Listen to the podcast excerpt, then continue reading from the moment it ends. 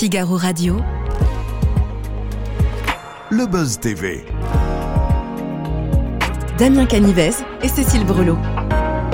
Figaro Radio. Bienvenue dans ce nouveau numéro du Buzz TV de TV Magazine. Aujourd'hui, nous recevons sur ce plateau une comédienne qui fait preuve d'une grande générosité dans les rôles qu'elle occupe et pourtant c'est dans la Var, au théâtre, aux côtés de Michel Bouquet qu'elle a commencé sa carrière. Elle s'est ensuite invitée sur le petit écran avant de s'installer dans les salles obscures au début des années 2000, mais surtout elle campe depuis 2015, une femme au caractère bien trempé dans une série dont le succès ne faiblit pas au fil du temps. Bonjour Gwendoline Amon. Bonjour. Bienvenue Bonjour. sur le plateau du Buzz TV. C'est toujours un plaisir de vous recevoir ici chaque Bon, bah, année. c'est gentil, merci moi aussi, je suis ravie. Bah écoutez, plaisir partagé. Elle commence très bien cette interview. Cassandre, donc c'est le titre de la série que France 3 diffuse ce euh, vendredi euh, 7 avril en première partie de soirée. Vous y interprétez le rôle éponyme aux côtés euh, d'Alexandre Varga. Les deux derniers épisodes ont vraiment cartonné hein, sur France Télévisions. C'était en novembre dernier. 5,2 millions de téléspectateurs en moyenne, ce qui représente 22,4% de part d'audience.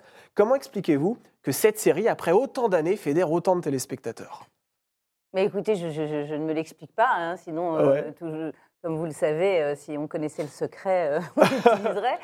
Je, je- je- encore, encore une fois, je crois que les Français aiment le polar, et, euh, ont besoin de se détendre et que cette série est un, un doux mélange d'une bonne intrigue de C'est vrai. 90 minutes, donc on a le temps de, de chercher qui est le méchant ou le tueur, et puis d'humour, c'est ludique, ils se sont attachés aux personnages, on a des très bons acteurs, on a une bonne bande, et, vrai. et on fait le job très sincèrement, hein. Exactement. Et, et quel rapport vous entretenez-vous avec les chiffres pour en revenir aux audiences? Est-ce que euh, le lendemain des épisodes, vous êtes scotché à votre téléphone pour avoir euh, les chiffres d'audience de la veille? Comment ça se passe? Non, alors les premières fois, j'étais absolument pas scotchée, je n'y connaissais rien, ça ne Ouais. m'intéressait pas, mais euh, quand même, vous recevez un coup de fil de la chaîne donc, Oui. et de la prod. Donc, euh, vous comprenez que le dimanche matin, on va vous appeler et que ça va être ou mauvais caramel ou très joyeux. Très. Et, et moi, je, je- je n'en prenais pas du tout. euh, C'était compliqué pour moi parce que je ne comprenais pas quelle responsabilité j'avais. Mais euh, je ne l'ai pas d'ailleurs. Moi, je ne crois pas que ça soit euh, à cause de moi ou grâce à moi. Oui, c'est un travail d'équipe entre les scénaristes, Bah, les réalisateurs, sûr, les mais- acteurs. C'est vrai que c'est vous qui portez aussi la série quand même. hein. Oui, oui, oui, certainement, certainement, mais je, je, ça ne me parle pas tellement. C'est un peu décalé pour moi, ces histoires de chiffres, même si je sais que si la série ne marchait pas, ben on, on partirait, quoi, on serait plus là. Mais c'est une chance, c'est une chance que le public nous suive. C'est une chance. En tout cas, nous, on essaye de faire notre job super sincèrement, le mieux possible. On ne vient pas cachetonner. Et la série, elle fonctionne très bien. Quand je vous rappelle 5,2 millions de téléspectateurs, il y a rarement des séries euh, qui font ce genre de score encore aujourd'hui. Mais euh, surtout que ça fait télévision. 7 ans maintenant. Ouais, c'est vrai, exactement. Ça, c'est une belle longévité. On va y revenir dans quelques instants. On va bien sûr parler de Cassandre, ce nouvel épisode d'ailleurs qui tourne autour des Miss France, qui nous parle vraiment ici euh, sur ce plateau. On va aussi parler d'une enfin, fiction, d'un téléfilm qui vous tient beaucoup à cœur Oui. aussi, qui sera diffusé courant avril. Mais tout d'abord, on découvre les news médias avec Cécile Brelot. Salut Cécile. Bonjour Damien, bonjour Gwendoline. Allez, c'est parti. On commence les news médias avec une actrice française qui a été choisie pour une série HBO. Laure Calamy a démarré le tournage d'une mini-série inspirée d'une histoire vraie racontée dans les livres d'Alexandre Kaufman, La mythomane du Bataclan. Dans ce thriller psychologique, l'actrice césarisée incarnera Christelle, une ancienne membre de l'association euh, des victimes Life of Paris, se faisant passer pour une fausse victime de l'attentat. Cette fiction, divisée en quatre épisodes de 52 minutes, est la première production de Max Original, fusion de Warner et de Discovery. Euh, elle sera donc diffusée sur la nouvelle plateforme à en venir du couple HBO Max et Discovery+. HBO Max, Amazon Prime, Netflix, c'est vrai qu'il y a beaucoup de plateformes de, de streaming. Est-ce que vous avez des contacts avec ces nouveaux acteurs qui sont arrivés il y a quelques années sur le, sur le marché de la fiction? Non, pas encore. J'ai failli faire une, une série pour Netflix et Ouais. puis finalement je ne l'ai pas faite. Mais j'ai été, euh, j'ai été en contact, oui. Ouais. Euh, et puis bah, ça va sûrement être le cas parce que maintenant tout se mélange. Bon, c'est vrai qu'on est en France et qu'on Ouais. a du mal euh, Ouais, à mélanger les chapelles. Mais euh, un acteur reste un acteur. hein. Vous pensez qu'un acteur de télévision aura du mal à aller sur un acteur sur, En France, il y a toujours euh, un petit on dit oui, oui, ça va Ouais. mieux, oui, c'est vrai que ça va mieux, mais il y a quand même toujours une espèce de snobisme, oui, de chapelle. De... C'est le cinéma. Alors il y a le bon cinéma, le mauvais cinéma, le cinéma Ah populaire, le cinéma d'auteur, il y a le bon théâtre, le mauvais théâtre, le théâtre public, il y a le théâtre privé, il y a, il y a- il y la télé, la bonne télé, la mauvaise télé. Il y a des ponts, certaines fois. Moi, je continue à penser que ça va bouger de plus en plus. Ça bouge, hein, d'ailleurs, parce que euh, un acteur, un acteur, c'est un acteur. Il y a les bons, les mauvais, euh, et les grands, hein, comme disait Ouais. Pierre Brasseur. Absolument. Euh, et euh, oui, ça va bouger, mais ça reste quand même des ponts difficiles qui sont peut-être dus aux diffuseurs qui ont peur. je, je, je sais pas. C'est un peu ridicule, mais euh, oui. la télé encore à mauvaise presse aujourd'hui, vous pensez? C'est-à-dire Je, je dirais pas qu'elle a mauvaise presse parce que tout le monde vient à la Ouais, télé, mais il y a des bonnes télés, des mauvaises télés. Et de toute façon, tout ce qui est toujours populaire, que ça soit au théâtre, au cinéma ou à la télé, euh, c'est pas que c'est mal vu, mais c'est moins chic. C'est moins chic, c'est ça, exactement. Ce qui rassemble le plus grand comme- nombre est moins Ouais. chic. Mais je comprends bien ce que vous dites avec effectivement des séries populaires. Il y a aussi les séries sur Canal qui, elles, sont de bonne facture en tout cas. C'est qui... plus chic. Voilà, c'est chic. Oui, mais la réalité, mais je suis d'accord. Enfin, je suis d'accord. Je veux dire, moi aussi, je regarde plein de trucs sur Canal. euh, Ouais. euh, et il y a des programmes for- formidables, mais la réalité, c'est que les chaînes privées, une chaîne privée comme Canal, euh, euh, si elle fait un million, un million et demi de spectateurs, c'est extraordinaire. Absolument. Pour France Télévisions ou pour une chaîne privée comme TF1 ou M6, euh, s'ils font pas 4, 5, 6, 7, euh, Ouais. c'est pas bien. Ouais, Donc, euh, rassembler le plus grand nombre, euh, c'est toujours plus compliqué. vrai. C'est vrai. Exactement. Alors, on va parler d'une Et émission. en faisant de la qualité. Ouais, c'est vrai. Voilà. C'est vrai. Vous avez raison. Tout ça, c'est il faut effectivement euh, faire en sorte que tout ça soit réuni. Absolument. On poursuit avec euh, C'est à vous. Alors ça, c'est un talk show qui fonctionne très bien. Bilal Hassani était l'invité de ce talk show présenté par Anne-Elisabeth Lemoine et il s'est euh, exprimé justement sur l'affaire dont on a parlé dans le Buzz TV. Donc, mercredi 5 avril, le chanteur devait débuter la tournée de son album Théorème à Metz, dans une église désacralisée de 1556. Un premier concert annulé face à un trop grand nombre de menaces reçues de la part de mouvances catholiques et traditionnalistes. Invité dans cet avou, le chanteur a expliqué pourquoi il s'était décidé à annuler sa représentation. Donc, je cite Les menaces commencent à être inquiétantes, surtout pour mon public, qui sont avant tout de jeunes personnes venues pour s'amuser a-t-il indiqué. Bilal Hassani s'est cependant insurgé face au collectif catholique qui compare son travail à de la pornographie. Je chante et je n'ai plus l'intention, je n'ai pas l'intention de provoquer, a-t-il conclu.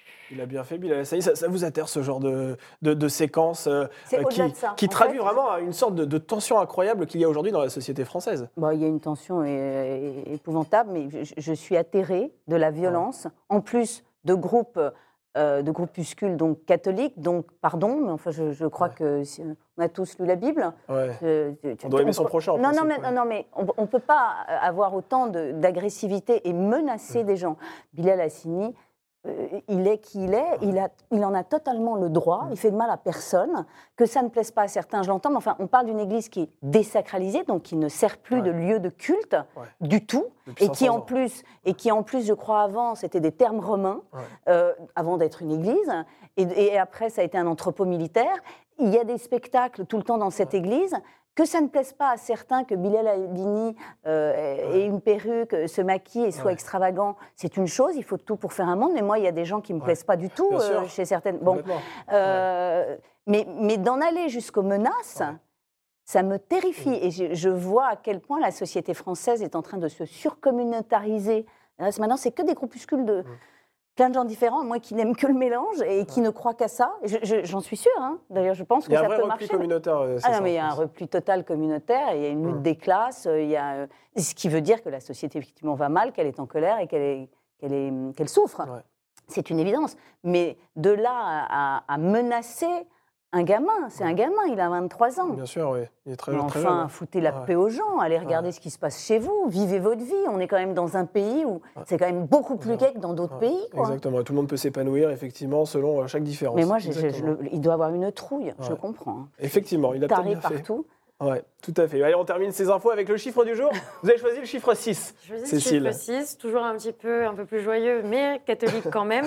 Ah. Il s'agit du nombre de personnalités qui ont été enfermées dans un monastère pour la nouvelle télé-réalité produite par ALP, Ah. à qui l'on doit Colanta ou encore Fort Boyard. Dans un petit village corse, les participants seront cloîtrés sans téléphone et conviés à une retraite spirituelle entre prières, tâches ménagères et activités. Les téléspectateurs retrouveront au casting le fils de Benjamin Castaldi, Simon. Euh, le vainqueur des 12 coups de midi, Paul Elkarat, la comédienne Fabienne Cara, l'ancienne actrice X Clara Morgan, l'ex-Miss France et future animatrice de Love Island Delphine Vespizer, ou encore le danseur Jean-Marc Généreux. Pour animer ce nouveau programme, dont on ne connaît pas encore le nom, le choix s'est porté sur Alexandra Martinez, l'ex-juge de Danse avec les stars. Vous, Gwendoline, vous avez aussi participé à une émission au-delà de tout ce que vous pouvez faire à la télévision habituellement. Vous avez fait un dimanche à la campagne avec euh, Ah oui, c'était merveilleux. Vous en gardez quel souvenir? Formidable, d'abord parce que je connaissais pas Frédéric, mais j'adorais l'animateur, donc j'étais Ouais. ravie de le rencontrer. Il est euh, l'image qu'il donne de lui, un type euh, Généreux, quoi. euh, oui, doux, à l'écoute. C'est une émission on a le temps de parler, vraiment. Euh, et puis, il se trouve que les invités qui étaient Pierre Hermé et Amir sont des, sont des deux, deux hommes merveilleux. On a ri, on a été ému, on s'est on s'est livré. Ça, ça a été un moment de grâce et on est restés copains, Pierre Hermé, euh, Amir et moi. Donc vous avez, on continue euh, à se voir, à s'appeler. euh, vous avez un lot de 100 macarons qui arrive chez vous gratuitement tous les bah, mois. Figurez-vous que non, pas à ce point-là, mais il m'a effectivement un petit peu gâté. Oh, écoutez, si vous en restez et que vous voulez un bon titre à la suite de cette interview, je vous invite à, à nous corrompre. France 3 donc diffuse un nouvel épisode de la série Cassandre. C'est donc ce vendredi 7 avril en prime time. Vous y interprétez le rôle de l'héroïne, une enquêtrice qui va devoir se pencher sur le meurtre d'une jeune femme de 20 ans. Cette fois-ci, la victime s'apprêtait à participer à un concours de beauté. Comment la commissaire que vous êtes, que vous jouez, va-t-elle appréhender cette nouvelle affaire? Bah, comme d'habitude, avec beaucoup d'intelligence, Ah, d'empathie, de vous, finesse.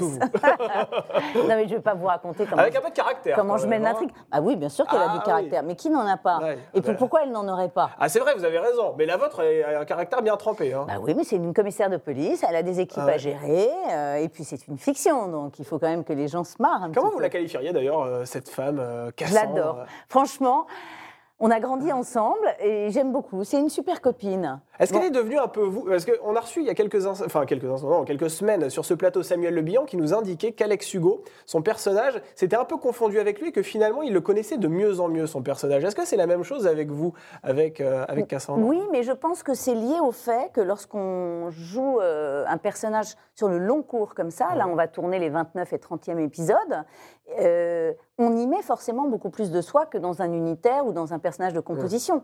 Euh, c'est un choix qu'on fait, alors c'est peut-être un choix de facilité, mais on- y mettre de soi, ça ne veut pas dire que, que, que- que Cassandre a, a toutes mes, mes réactions, Ah ouais. mes pensées et mes attitudes, mais je me sers de certaines émotions et de certains moments que j'ai vécus euh, que, je, que je lui offre. Mm. Oui, bien sûr qu'on se sert de soi et qu'il y a des parties de Cassandre qui sont très moi. Et puis d'autres, pas du tout. Votre personnage est en binôme avec un personnage qui s'appelle Pascal Roche, qui est Ouais, interprété par Alexandre Varga. Varga. Euh, comment vous définiriez Comment vous définiriez Oui, comment vous définiriez la- le lien, le- la relation entre vos deux personnages Bah, C'est une relation, c'est assez. euh, c'est c'est comme Éclair de Lune, cette série que vous ne connaissez pas parce que vous êtes trop jeune, qui était avec Sybil Shepherd et. et, euh, et, euh, oh, mais enfin, l'ex-mari ouais. de Demi Moore, euh, Bruce Ah, Willis. Bruce Willis, ah oui, Euh, euh. C'était des enquêteurs comme ça qui sont très attirés Ouais. l'un par l'autre. Il y a vraiment une attraction forte. Et, et en même temps, ils y vont pas. Ouais. Alors, il y a mille raisons. Elle le trouve trop jeune. euh, elle est sa supérieure hi- hiérarchique. Ça gâcherait tout. C'est un amour impossible, quoi. C'est un amour impossible et en même temps, il y a beaucoup de. Il y a, c'est un amour impossible mais explosif, c'est-à-dire qu'ils sont quand même très très raides dingues l'un de l'autre, Ouais. tout en ne l'avouant pas. Alors ça, c'est le jeu aussi de la comédie, en ne se l'avouant pas et, et ça euh, nourrit, euh, ça nourrit euh, les intrigues aussi, puis ça, ça crée des scènes sympas. Alors il se passera quand même des choses, hein, je vous le dis. Oui. Et puis Il y aura des rapprochements, c'est ce que vous nous dites. il y en Peut-être. a déjà eu, Oui, il y en aura d'autres.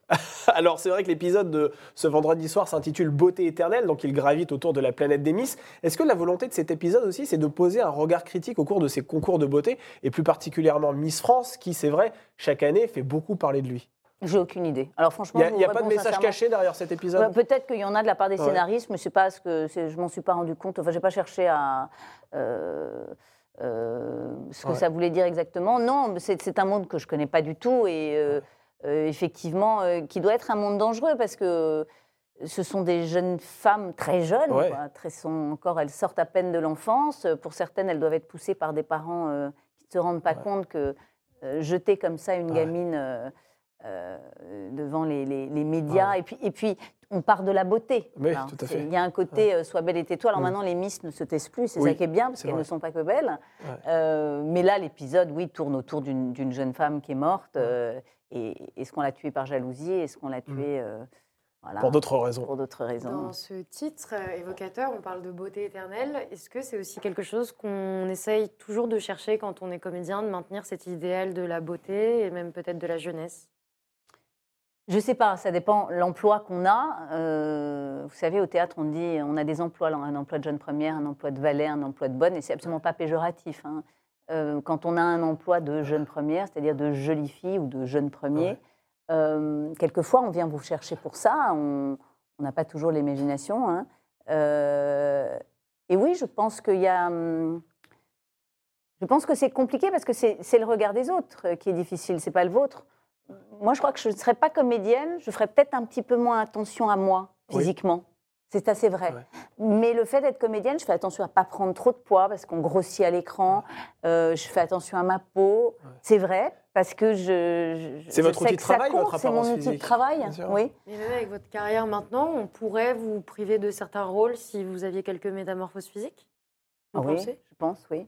Oui, parce qu'on on m'attend quand même. euh, alors, sauf si je décidais d'énormément grossir ou d'énormément maigrir ou de m'abîmer pour un personnage, et je l'ai déjà fait, et ça, ça me plaît. Mais euh, oui, je, je suis une comédienne de, de la cinquantaine. euh, ça me changerait mon emploi. C'est Et dur j'ai déjà entendu des producteurs d'ailleurs Ouais. dire de certaines actrices Oh là là, elle a grossi, elle, c'est pas possible. C'est terrible. hein. il, il- se Ça veut dire qu'on est un yaourt quand même. Ouais, c'est ça. Et qu'un jour, on trouve que vous n'avez plus de goût. C'est horrible. C'est ce que disait Nadia Fares d'ailleurs sur ce plateau il y a quelques semaines. Elle indiquait qu'après 50 ans, les comédiennes devenaient invisibles. Vous êtes d'accord avec ça? Oui, d'une certaine façon, c'est pas mon cas. Ouais. J'ai cette chance pour l'instant, mais euh, la- on sait qu'il y a une, une majorité en France de femmes de 50 ans et plus. C'est Ouais. une écrasante Ah, majorité. Il faut qu'elles soient représentées, ces femmes. Ouais, totalement. et parce qu'elles elles sont aussi le public, et puis elles sont, elles sont là. Euh, Il y a moins de rôles, ils peuvent être moins intéressants, c'est vrai. Et puis, je vais vous dire un truc. Regardez, souvent à la télé ou au cinéma, quand on crée un couple, mais le mari a 10, 15, 20 ans de plus que l'actrice. Oui, et c'est normal. Ouais. Et on ne se pose Et pas la encore question. aujourd'hui, c'est ça qui est étonnant. On ne se pose euh, pas la question ouais. de voir, euh, je ne vais pas citer de nom, mais j'en ai plein en tête, un acteur qui a 50 ou 55 ou 60 ans, avec une fille qui en a 35, 38, voire 30. C'est normal. Ouais. Alors que dans la vie, cet acteur, mais il vit avec une femme du même âge que lui. De, de son âge. Alors, qu'est-ce Ouais. que c'est que ce jeunisme? Ouais. Alors que l'inverse, c'est pas vrai. C'est-à-dire qu'on n'aura jamais une femme de Non. 60 ans qui va être en couple avec un. Non, on ne va pas me mettre, 30 ans. moi, avec, euh, je ne sais pas, Victor Meutlet ou Jules ou, euh, Ouais, c'est étonnant. en couple. Non? On parle d'âge. En ce moment, la grande question, c'est l'histoire de la retraite, par exemple. Est-ce que vous, vous vous êtes fixé un âge euh, pour... euh, Non, je n'ai rien fixé du tout. J'ai eu la chance immense de faire un métier que j'aime, que j'ai choisi et qui pour l'instant marche. Je ne pense pas que je serai un jour à la retraite, mais je ne fais pas ce qu'on appelle un métier pénible. Ouais. Je, je- je suis fatiguée certains jours. Il y a des moments où je suis au bout de ma vie d'épuisement, mais enfin c'est un épuisement quand même joyeux. Et puis je prends des vacances euh, après. Et non. Non, la retraite, elle se fera euh, quand elle se fera euh, naturellement. Je pense que j'aurai moins envie de travailler sur un rythme très soutenu euh, et que je choisirais, euh, oui, je- j'aurais, ça sera différent. Mais la retraite, retraite, m'arrêter, à moins d'être malade, non. Non, mais c'est pas des métiers où on a envie d'être à la retraite, vous savez. Et puis moi, je me dis que euh, je crois que pour certaines personnes, la retraite euh, est une nécessité euh, parce qu'il faut qu'ils se reposent vraiment et qu'ils aient enfin des années où ils respirent. Et puis pour d'autres, euh, ça peut être une angoisse. Il y a aussi beaucoup de gens Oui. qui tombent en dépression quand ils, ils- ils vont à la retraite. Surtout parce quand vous exercez un métier qui est un métier passion. euh, Bien sûr. qui est beaucoup plus Alors la retraite, c'est vrai que c'est pas pour vous aujourd'hui. le fait d'être en action, le fait Ouais. d'être en action intellectuellement, Ouais, d'être stimulé, c'est vachement important. Ouais. Parce que je crois qu'il y a une panique. Moi, je me souviens de mon père, quand il, Ouais. est, il a pris sa retraite, il était complètement euh, en panique. Il ne savait plus où il était, ce qu'il devait faire, pourquoi, comment. Il y avait une, une espèce d'état d'anxiété. euh. On sort, d'une routine qui a peut-être été là pendant 40 ans. Et il faut retrouver ses marques. Exactement. Alors vous, vous, la retraite, c'est pas pour demain. La preuve, déjà, vous allez être dans une fiction qui s'appelle Maman ne me laisse pas m'endormir. Elle sera diffusée le 6 avril en prime time sur France 2. Non, Alors pas ça... le 6 avril. Ah, c'est pas le 6 avril. Non, j'ai dit oui, j'ai dit le 6 avril. C'est pas possible. Ça non, peut pas être le 6 c'est pas, avril. peut pas être le 6 effectivement. avril. Non, ça peut pas être le 6 non, avril. Elle sera diffusée fin avril. Ce sera fin avril. Alors peut-être le, Le 16 26 Le 26 avril. Alors vous savez quoi Vous aviez oublié un 2. J'ai oublié le 2. Mais vous êtes Exactement. jeune, et Ouais. quand on est jeune, on n'a pas toujours de la mémoire. Bah, c'est ça. Ou alors peut-être que j'ai un gros index qui m'a peut-être fait appuyer sur deux touches. Eh ben, vous voyez, c'est possible. aussi. Vous voyez. Parce que vous aviez écrit 66 avril Ça sera le ça. 66, avril. Bah, écoutez, et pourquoi pas et On peut inventer des dates. Vous savez, c'est pas le interdit. 26 avril sur France 2. Le 26 avril sur France 2. 21h10. Alors vous allez jouer le rôle d'une mère dont l'enfant est miné par un profond mal-être. Déjà, pour qu'on comprenne bien l'histoire, c'est quoi ce mal-être? Euh, Pour quelle raison est-il atteint d'une forme de souffrance psychologique? Non, c'est l'histoire, et c'est l'histoire vraie, puisque c'est tiré du livre éponyme de Juliette Boudre, dont elle a coécrit le scénario avec Nathalie Hugon. C'est l'histoire d'un jeune homme, un adolescent, dans une famille banale, heureuse, qui va, comme beaucoup d'adolescents, euh, succomber euh, à un pétard, un truc de line, là, comme ils appellent ça, la Ouais. kétamine et machin. Ouais. hein.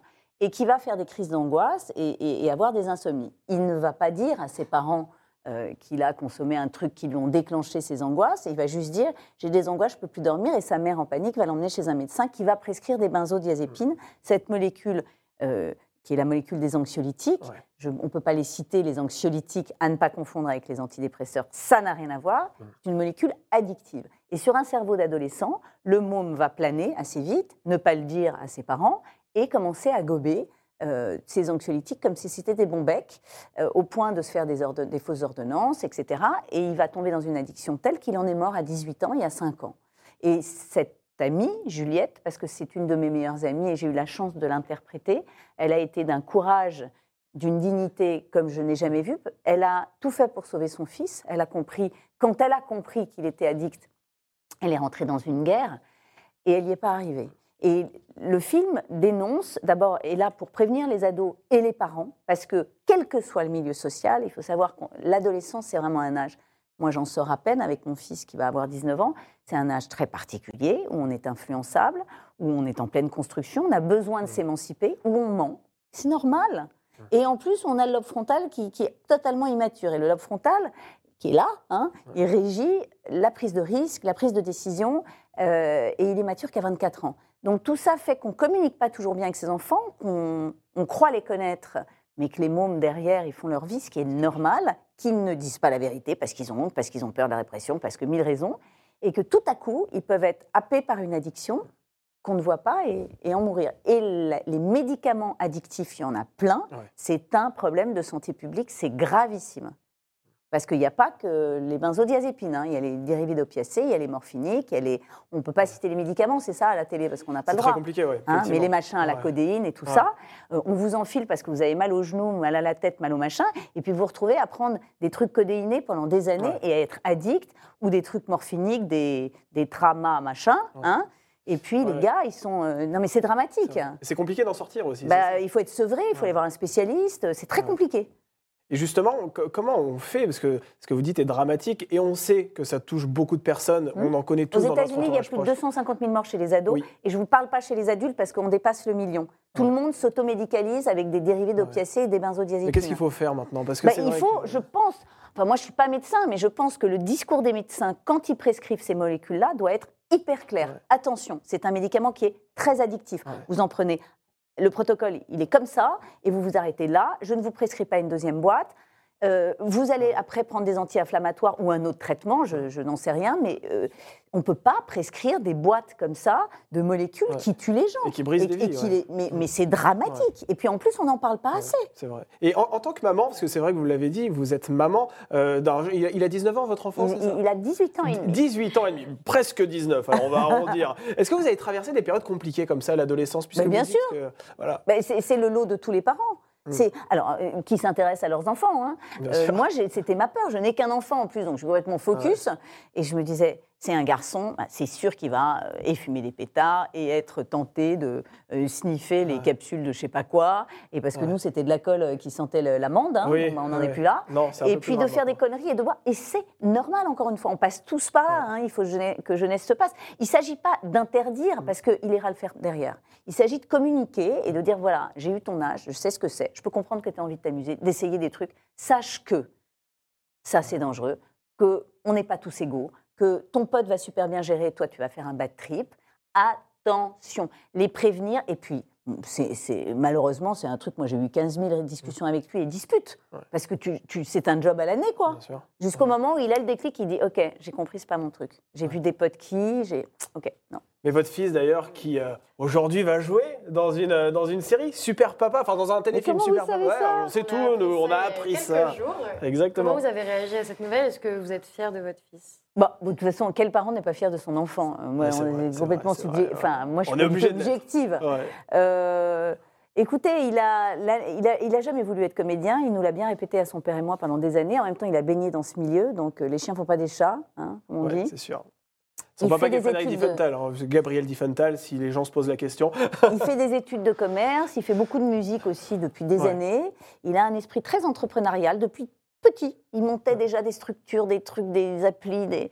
Et, et en même temps, euh, il a envie de jouer la comédie. Alors, je ne peux pas, moi, en tant que maman comédienne, lui dire non, tu ne joueras pas. Je le préviens, je lui explique les risques, euh, les risques, et puis je lui dis il faut être très très passionné, avoir très Ouais. très envie, parce qu'en fait le, le dos du métier, c'est est pas ce qu'on voit devant, Ouais, c'est très compliqué. Maintenant, je peux pas le- l'empêcher, Mm. donc euh, il a fait des essais, il va jouer dans un Cassandre, celui Oui, qui ah, sera formidable. diffusé avec euh, avec euh, Mélanie Maudran et Serge Ouais. Azanavicius qui est sur euh, les, les nageurs Oui. de haute compétition. C'est la première fois Ouais. qu'il tournait, il a été pris sur essai, j'ai halluciné. Eh ben, on- on- Et là, il a été pris pour jouer sur une fiction de TF1, le, le fils de Michael Youn. Eh ben, on sera très attentif à, à sa- à son succès, à sa carrière. Merci beaucoup. Bonne journée à toutes et à tous.